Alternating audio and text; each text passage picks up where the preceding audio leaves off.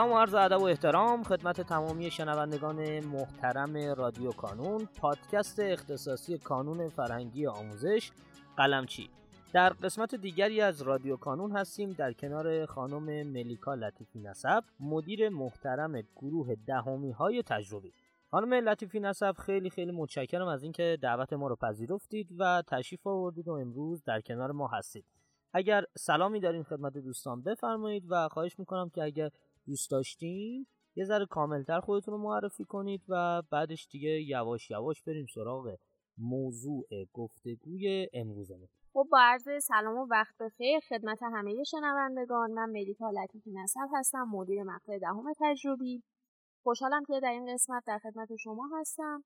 من دانشجوی دندانپزشکی هستم، ورودی سال 97، رتبه 573 کنکور سراسری و اینکه حالا امسال در خدمت شما هستم با مدیریت پایه دهم تجربی و امیدواریم که سال خیلی خوبی رو در پیش داشته باشیم. بسیار عالی، خیلی متشکرم از شما خانم لطفی نسب. اجازه بدیم که ماجرا رو از اینجا شروع بکنیم که در مقطعی که الان ما هستیم، یعنی اوایل خرداد ماه، بچه‌های دهم احتمالاً دیگه تو همین چند وقت اخیر حالا اون یکی دوتا امتحان نهایی هم که داشتن رو برگزار کردن و تموم شده، در واقع یواش دارن میرن سراغ امتحانات مدرسه شون.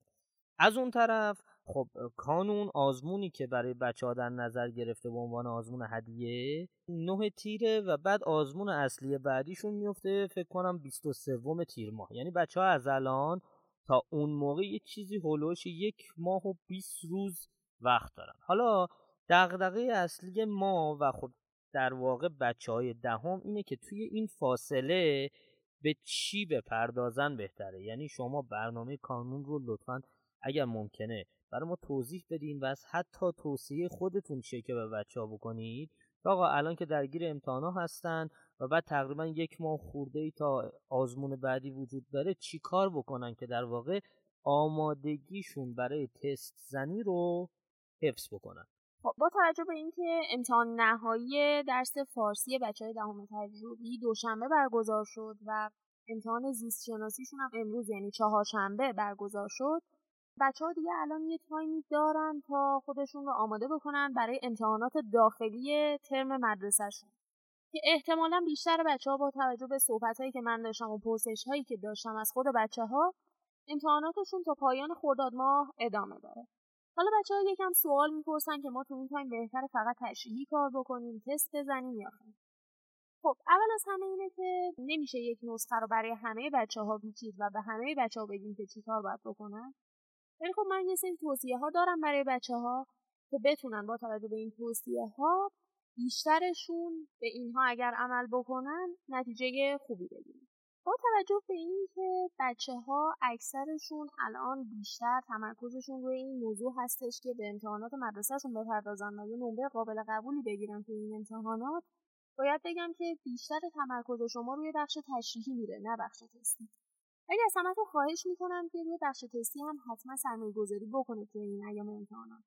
وگرنه تا آزمون بعدیتون که آزمون اصلی تابستون هستش که 23 تیر ماه هستش، این آزمون رو اگر بخواید شرکت بکنید و از ابتدای تابستون یک برنامه سفت و سخت داشته باشید و موقعی که 11 میشید بتونید بهترین نتایج رو کسب بکنید، شما تقریبا یک فاصله 1 ماه خورده‌ای دارید که این فاصله نباید به بتالت بگذره و باید به بهترین نحو ازش استفاده بکنید. چون سال 11متون به مراتب جدی‌تر هستش از پایه دهم. خب شما تو این تایم 1 ماه خورده‌ای که از پایان امتحاناتتون تا شروع آزمون اصلی اول تابستونتون دارید، باید برای هر درسی برنامه بریزید که توی حوزه امتحانات خودش علاوه بر اون تایمی که برای تشریح خوندن اون درس می‌ذارید، یک مقدار هم تست کار بکنید. این تست‌ها بهتر هستش که تست‌های تألیفی باشن و به صورت آموزشی جواب داده بشن. و شما خیلی نیاز ندارید که آمادگی تستیتون رو این ایام حفظ بکنید. فقط نیاز هستش که دستتون به تست‌ها عادت بکنه و این عادت رو از دست ندین که این 1 ماه خورده‌ای، چون که به هر حال هر چقدر که شما هر چند کم هم بخواید تست کار بکنید، حتی بگین روزی 5 تا تست هم بزنید، باز تو این بازه 40 روزه شما تقریبا 200 تست جلوتر هستین از بقیه بچه‌هایی که تازه از ابتدای تابستون میخوان شروع کنن به تست. پس شما سعی کنید تو پروژه امتحانات هر درسی که دارید همون درس رو به صورت تستی هم کار بکنید. اگر احیانا فرصت داشتین یا یه سری درس‌های مهم‌ترتون مثل زیست‌شناسی هم میتونید وقت بذارید. زیست‌شناسی درس فراری هستش و هر چقدر هم شما این درس رو بخونید و تست بیشتر حل بکنید کافی نیستش و همچنان باید ادامه بدید به تست تا مهارتتون هر روز بهتر از این روز بشه. با توجه به اینکه اکثرتون آخرای خرداد ماه امتحانات مدرسه‌تون تموم میشه و قطعاً بعد از یک سال تحصیلی سخت احتیاج به یک سری استراحت‌ها دارید و سفرها، من بهتون پیشنهاد میکنم که حتما چند روزی رو به خودتون فرصت بدید تا برید به دوران ریکاوری یکم استراحت بکنید، مغزتون فرش بشه و بعد بیاید برای آزمون هدیه نهتی حتما ثبت نام بکنید که حالا ثبت نام هم از طریق کد دستوری هستش هم از طریق اپلیکیشن کانونی ها و بچه‌های غیر کانونی هم حتی میتونن توی این آزمون هدیه شرکت بکنن. پیشنهاد می‌کنم که توی این آزمون نهتی شرکت بکنید حتما تا آمادگی تستتون حفظ بشه. برای این آزمون نهتی چون یک جورای آزمون تعیین سطح هستش مثل خود آزمون 23 من پیشنهاد می‌کنم که مطالب رو بازخوانی نکنید چون که بازخوانی برای تعیین سطح یه چیز بی‌معنا هستش. شما می‌خواید ببینید توی هر درس نقاط ضعف و قوتتون چی هستش و برای اینکه به این نقاط ضعف و قوت آگاه باشید اصلا نیاز به درس خوندن ندارید. و درس خوندن باعث میشه که یک مقدار سوگیری ایجاد بشه و شما نقاط ضعف و قوتتون رو به خوبی نتونید شناسایی بکنید. در نتیجه پیشنهاد من به شما این هستش که مطالعه نکنید قبل از این دو آزمون و فقط به تست زنی بپردازید. خب بچه آزمون 23 تیر شما یک آزمونی هستش که تعیین سطح هستش و فقط از پایه 10 سوال میاد. شما توی این آزمون بدون مطالعه شرکت میکنید و بعد از اینکه این آزمون رو شرکت کردین حتما یک تحلیل آزمون کامل داشته باشید و همه مطالبی که توشون نقطه ضعف و قوت دارین رو شناسایی بکنید. بعد از اینکه این مطالب رو شناسایی کردید فصول رو علامت بزنید و یه برنامه کلی برای تابستونتون بنویسید که بهتره روی کدوم بخش‌های دهم بیشتر وقت بذارید، کدوم بخش‌ها رو بهتره که فقط تست بزنید و کدوم بخش‌ها هم خیلی نیاز نیستش که وقت روش گذاشته بشه و فقط با یه تورق سریع جمع بشه.